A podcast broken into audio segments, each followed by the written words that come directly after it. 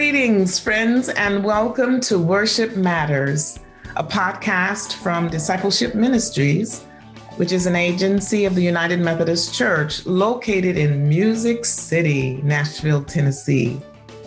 This podcast deals with the intricacies of planning worship each week. I'm Cynthia Wilson, Worship Executive and Director of Liturgical Resources. During this time of transition from virtual to in person and hybrid worship, the worship team has endeavored to provide conversations that inspire worship teams and leaders to seize this moment and realize the opportunities before the church, finding ways to help those worshiping with us to re engage and shape the church we are becoming.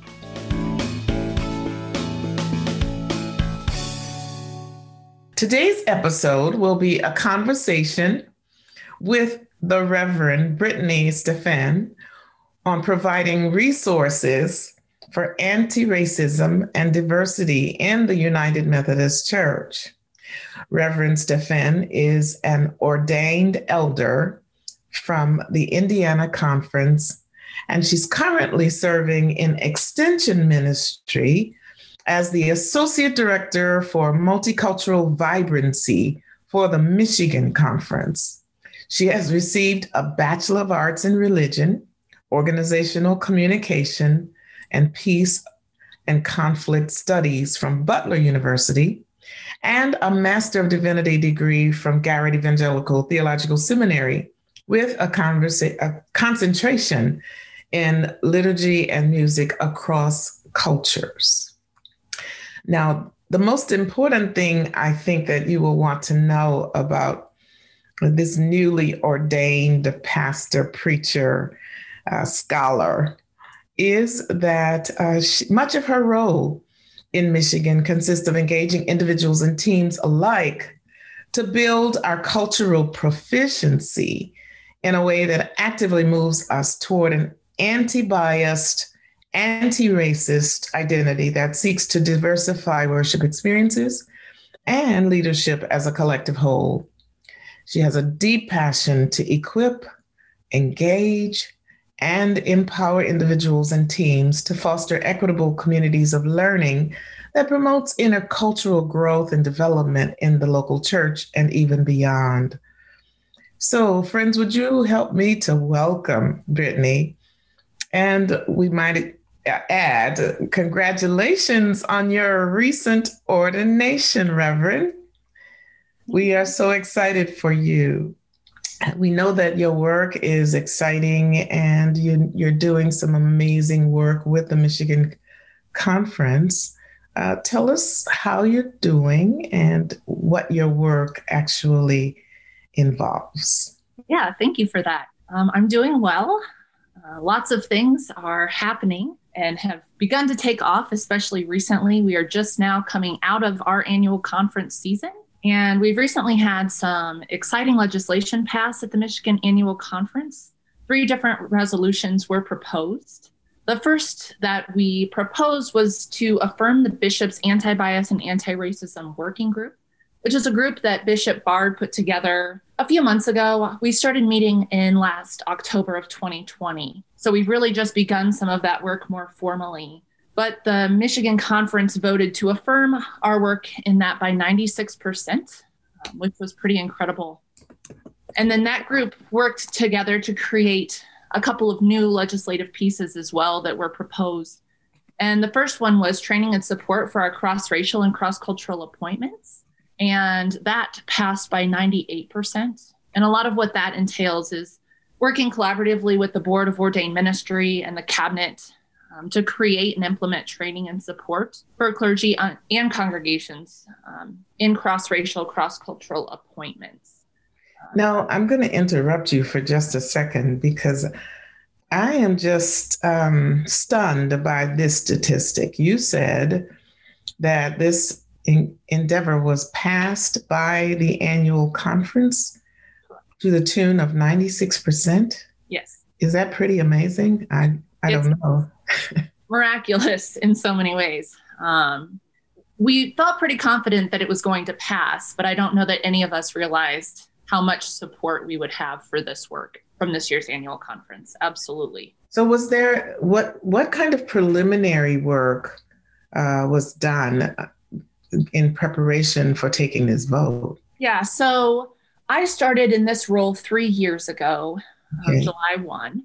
Mm-hmm. And even prior to that, our conference leadership council, when the Detroit annual conference and the Western Michigan annual conference became the Michigan conference, were very clear about what they wanted their work to look like moving forward. Okay. Um, cultural development and anti racism education were central to that focus, which is how my position was created. Ah, okay. um, and so a lot of my role since I started um, is just to build relationships to get to know folks, um, to help them get to know one another in different ways, because, you know, it, it's a brand new conference in a lot of ways in the last right. few years, too. So to just start to connect people and resources in ways that promotes growth um, towards building a beloved community. Mm-hmm. and there's there's been a lot of traction in the Michigan conference that, that continues to build momentum in many ways that was spurred by the murders of Ahmaud Arbery, George Floyd, and Breonna Taylor last summer. Um, and while the work was already important to a lot of people in the conference prior to that, um, others now want to be a part of that solution and to become more vital to the role of that work. Um, so to me, it's imperative to help everyone see where they fit into this work to become actively anti-biased and anti-racist within ourselves and our institutions. Mm. Everybody can do something. Um, some feel more comfortable than others to do different things, um, and just helping everyone find where they fit in this work is really a, a big part of it. So, did Bishop lead the study, um, or did the district superintendents or pastors? How how how was that whole um, dialogue and study um, enterprise working? So, for the anti-racism working group, is that what you're? Yes. Asking? Yeah. Um, so that's been an ongoing conversation with Bishop Bard throughout most of 2020. Um, our different caucus groups and racial and ethnic committees throughout the Michigan Conference, the Board of Justice, the Board of Ordained Ministry, a number of different entities continued to ask, you know, how can we support this work? How can we come together um, to engage this at the conference level in, in a different way? Mm-hmm. Um, and they they drafted a letter um, to Bishop Trim, or sorry Bishop Bard of the Michigan Conference, mm-hmm. and really just set forth what it was that they had hoped to do. Um, and he was more than willing to bring folks together, and that's really when the ball got rolling. And then he and a team of folks worked to slate who would serve on that working group together. That's amazing, amazing. So you said that there were three um, initiatives. Mm-hmm. The um, affirmation of anti-bias and anti-racism was the first, and then I interrupted you. So tell us about the other two. Yeah, absolutely. So the second one um, is training and support for our cross-racial and cross-cultural appointments. Um, and a lot of what that is is just working collaboratively to create and implement training um, as well as support to help minimize harm within these very vital appointments. Mm-hmm. In Michigan, we see anywhere from 60 to 70 cross cultural, cross racial appointments in a given year. Um, people who hold those 70. Yeah. They're not all new appointments. Some of them are carrying forward, but yes, we have a good number um, of those types of appointments throughout all of our districts um, at work within our conference. And so a lot of our conversation has been how can we support and work to develop resources that are very specific to this type of ministry um, mm-hmm. so that the clergy person feels fully supported and that the congregation also helps to walk alongside that process throughout what this looks like um, and that that legislative piece passed by 98% and then our last piece of legislation on this topic um, was the anti-bias, anti-racism training um, and education for all active clergy, conference, and district staff. And that even passed by 87%, which mm-hmm. I thought was incredible considering we were all, the other two were, you know, legislative items about things that other people were committed to doing, right? And that it still passed by 87% when the commitment was for the ones who were there who were voting um, and a part of that process. So, what this will do was that it'll require all, um, as I said, active clergy, conference staff, and district staff to attend um, anti bias and anti racism education and training at least once every four years. Um, we already have to do it for our boundaries training and things right. like that. So, incorporating that either in part of the process or something else, we're still in the initial stages of exactly what that looks like and how that will be rolled out next year. Mm-hmm. Um, but folks are committed to doing the work and to continuing to build capacity um, amongst our leaders to address bias and racism in the life of our conference and churches. I am just stunned by these statistics. Uh, it says a lot about who Bishop Bard is uh, and his leadership, but it also speaks to the overall ethos of uh, the Michigan Conference and as a merged conference. I think that's what's amazing to me that these are conferences that just recently, as as early as when, what has it been? Three? 2018 officially, but they've been in conversation with about it a little bit longer than that. So, yeah, three years. That's pretty amazing. Uh, are you uh, aware of other annual conferences that have done or are doing this kind of work? Yeah. So um, I meet about once a month with another a number of other folks who have similar positions as mine that serve on different conference either committees or conference staff across our connection. I know mm-hmm. the Florida conference just passed some similar legislation. I don't know if they have the mandated training opportunities. I'm not sure of anybody else who's doing that at the moment. Mm-hmm. Uh, but a lot of this is still new to this year's annual conference. So I'm still catching up on what a lot of the legislative protocols have been that have passed at different annual conferences. But yeah, this is ongoing work that's spreading throughout our connection. And it's really exciting to see the work that so many United Methodists are really taking initiative on and to work towards what it means to build beloved community together. I saw, I saw an article uh, recently uh, about some work that um, the bishop in North Texas is um, is doing and has assigned someone. Uh, I don't know that his title is um, the same as yours, but Reverend Ron Henderson has been assigned to do similar work. He was about to retire, and so now the bishop has asked him to stay and do work that looks and sounds a lot like this work says uh, something about the church's sensitivity to the ways in which we really need to be, to speak to these issues. Would you say? Yeah, absolutely. Um, and I know that the Indiana Conference just hired somebody in a similar position. Um, mm-hmm. West and East Ohio have had folks in this position or similar roles um, for the last number of years. The New mm-hmm. York Annual Conference, um, Pennsylvania. Yeah, it's it's definitely taking hold all across the United States in particular. Right, right. I don't think it's happenstance that we are having this conversation at this time as uh, legislation has just been passed to uh, to make Saturday the one of the well the 11th official federal holiday, which is Juneteenth, when uh, Texas got the word late that the slaves had been set free. Um, I'm smiling, but it's it's just uh, my heart is is happy about that. It's taken a while, but the 11th federal holiday is um, is I think magnanimous, and um, it, it passed.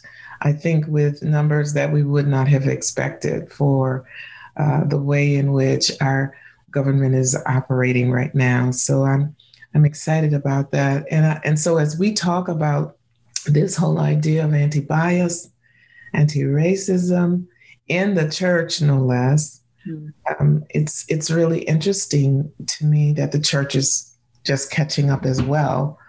Uh, to to the ways in which we really need to be doing the gospel of Jesus Christ with integrity. And uh, I'm, I'm just really grateful for that. But I'm especially grateful for the work that you are doing, Reverend. I am I'm curious to know what what your plans what what does the future look like for this program and for you will you continue to work now that you have been ordained as an elder officially Are you sensing that God is calling you to continue this kind of work? Yeah, I feel incredibly blessed to have been um, reappointed to the Michigan Conference to continue in this work for another year. Um, we're only appointed on a year to year basis um, as United Methodist clergy, but I very much see myself still passionate and committed and called to this work for such a time as this. I mean, it's been a long time coming, um, and it's it's taken me a long time in my own life too to really shape and form what this looks like and how this you know work comes to be.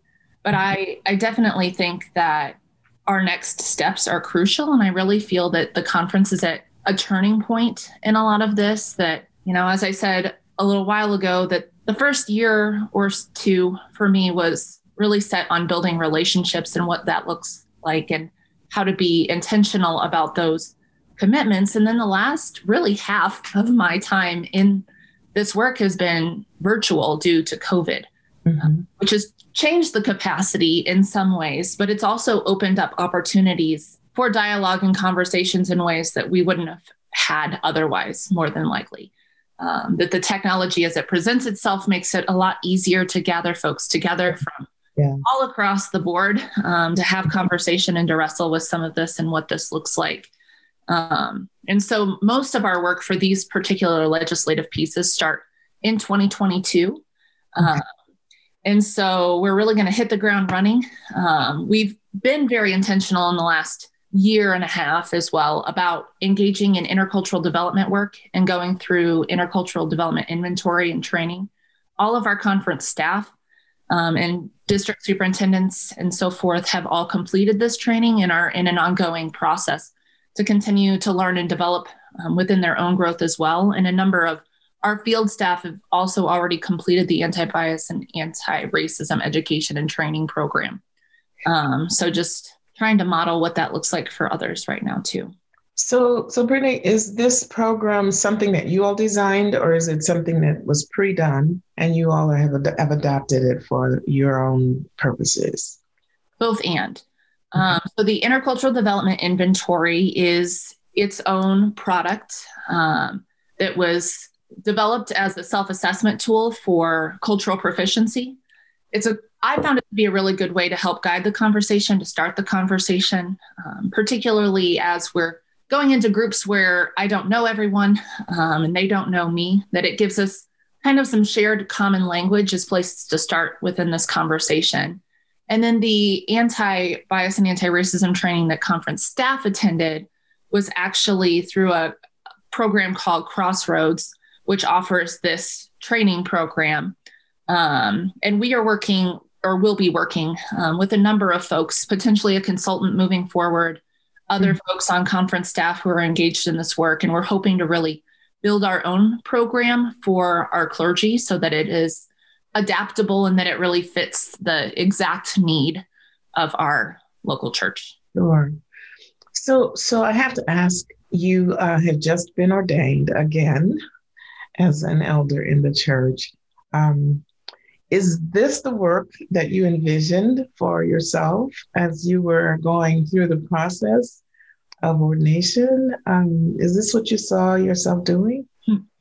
Yes and no. Um, I think that my my heart knew this is what I was supposed to do long before my brain ever did. Um, that I started this process 14 years ago when mm-hmm. I followed my call to full time ministry. And a 14 year old girl from rural Indiana didn't really know that anything like this even existed, mm-hmm. that there was a capacity for any of this type of work. Um, and it wasn't until I really went to college that I started to get new and vastly different experiences than that which I grew up with. And then going on to seminary um, and getting to study with folks from all around the world, um, both, you know, in faculty as well as the student body, mm-hmm. was really where I was able to start to make some of those connections. And I know that when you were at Garrett, you and I have had um, a lot yeah. of conversations around what does this look like? What is this crazy? Um, is this even possible? Um, that this is what I feel called to do, but it it doesn't exist yet. Um, and then lo and behold, this position was posted a few months later after that. That I definitely feel God at work um, in the midst of everything every step of the way, whether or not I was able to recognize it for myself at that point or not. So, so say say just a little more about your that tug, that pull, that calling toward something like anti-bias, anti-racism, training, education, sensitivities. Would you just say something more about how you you sensed God calling you there in particular? Yeah, I think for me it was just this longing to live into the true spirit of koinonia, mm. life of the church, um, and to know deep within myself that the church should be leading the movement in the spirit mm. of hospitality and welcoming the difference. Um, but I didn't always see that as true necessarily.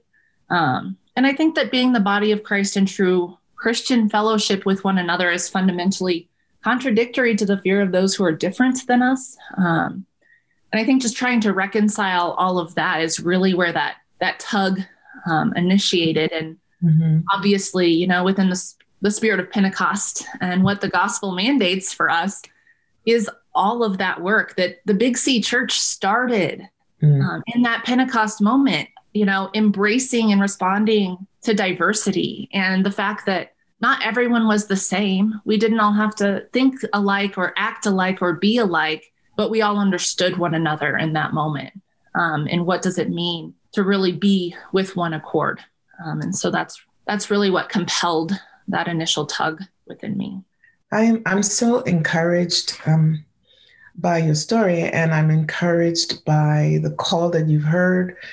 And more importantly, I am encouraged by your yes to that call because not everyone has the chutzpah, the, the, the courage to answer such a call. It places you in a strange land, I, I, I would surmise. And I, I, think that you probably find yourself in places and spaces that are alien uh, to you. And so you've actually found a place called home amongst otherness and that is excited. It, it encourages me about how the church is actually moving toward koinonia, how the church is actually creating the safe space for persons like yourself. I'm just so thankful that you found a place in the United Methodist Church to live out this call. I'm just so excited about that. And and I'm, I'm just, I can't wait to see how God's going to use you going forward. You said something earlier that uh, some of you, others like you, uh, get together periodically. So that I, I'm assuming that there are, are a number of persons who have answered a similar call. So you all, how, about how many of you, and uh, how often do you get together? Yeah, um, we're continuing to welcome new folks into the fold um, from month to month, which is always exciting. It means that other conferences are really starting to take this work very seriously um, and to engage in conference staff positions and things like that. I want to say there are anywhere from 12 to 15 of us that meet on a given basis. Now, the group is a bit larger than that and it's growing. Um, but yeah, we meet monthly um, to just discuss what's going on, to kind of collaborate and coordinate with one another. We share resources um, and just encourage one another and the similarities as well as the differences in our own call stories too and the work yeah. that we've been called to do um, I, I, have a, a, feeling that there are those who are listening who are just surprised even to hear that this kind of work is actually happening in our church and might be interested in hearing a little more about uh, how this work is developing in the United Methodist Church. After all, you know, we keep uh, inching and inching toward general conference, and everybody's wondering what's going to happen. Uh, but I, I, think that uh, there probably are listeners who are um, encouraged that this kind of work is, is happening, and they might even be interested in following that kind of um, trajectory for themselves. Uh, so, if that is the case, then what would you say to a person who finds themselves in this place uh, where it's it's a strange and different place, um, and they they didn't know it existed, and so now they do? What would you say to them? To not be afraid to try something new. um, to live beyond the temple of our own familiar. Um, all too often, we get stuck in things that are really comfortable to us, and that learning to live in ways that are uncomfortable, unfamiliar, can be an incredible blessing in ways that we don't even know about yet. Mm. Just encourage folks to find others um, along the journey, whether they're actively doing this work or just other people that they know and love and trust to help pray with them, to discern with them, to walk them through this process. Because I know one thing for sure, and that's that nobody can do this alone. Mm-hmm. Um, that you know, with with God and with the incredible colleagues and friends and mentors that I have and have had, is really what keeps me going from day to day when when things get hard um, or i ask myself you know what is what am i doing? Um, mm-hmm. why are we doing this? What's the point? Because i think everybody has those days in ministry and in life in general. Um, but just to really to continue to delve deeper into what that might look like for them and to just start having a conversation about what are the possibilities what could this look like dream something up because you never know that when the day might happen that it might just exist mm-hmm.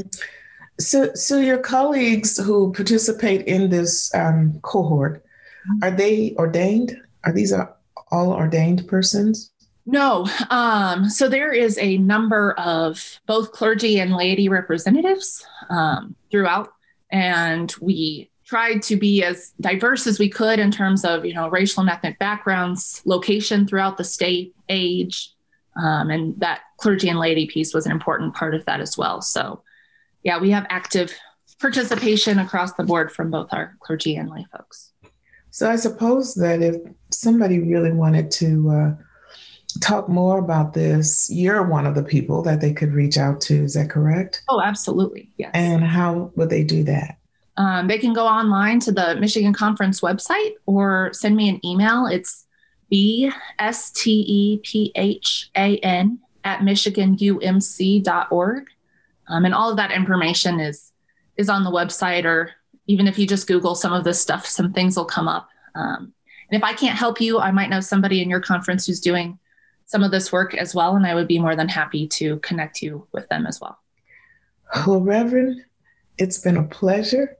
Thank you again for joining us today and for talking to us about these wonderful programs that the Michigan Conference, the Michigan Annual Conference, Bishop Bard, yourself, and others have put your shoulders to the wheel, and you're actually uh, creating a new world uh, amongst United Methodists, not only in the Michigan Conference, but uh, across the church. And uh, I just, I'm so encouraged today. You have really made my day. And I'm excited about you I'm so glad that we have a Brittany Stephan in our United Methodist Church uh, doing this incredible work. Uh, I want to say to our listening audience that you really do want to be in touch with this young clergywoman who has really found her niche in ministry, uh, just unexpectedly f- finding herself in strange territory but at the same time, forging new ground. Um, I'm sure that Indiana Conference uh, will be trying to um, re- reclaim you. Uh, it says your membership is actually there, but I know that Bishop Bard will, will probably do whatever he has to do to hold on to you. What a blessing it is. Thank you again. If you have questions for Brittany, again, would you say your um, your information for contact for us once more? Yeah, thank you so much, Dr. Wilson. It was a delight to be a part of this conversation today. And if anybody wants any more information, they can reach me by email is the easiest way. And my email is b s t e p h a n at michiganumc.org. So it's the first initial of my first name and then my last name at michiganumc.org. Wonderful. Friends, we really appreciate you joining us today. And we certainly hope we know that this has been helpful to you. We're just sure of it. And remember that you can find more information still at our website, which is umc discipleship.org. Again, it's UMC discipleship.org. And we want you to tell us what you think uh, about these conversations or any ideas that you have about other conversations that we might consider in future times. But until next time, we'll be praying for you. Uh, we'll be praying with you and your congregation and your communities. And we pray that God will continue to bless you and your ministry as you make disciples for the transformation of the world. God bless you. This podcast has been a production of Discipleship Ministries, an agency of the United Methodist Church. Visit all our podcasts at podcasts.umcdiscipleship.org.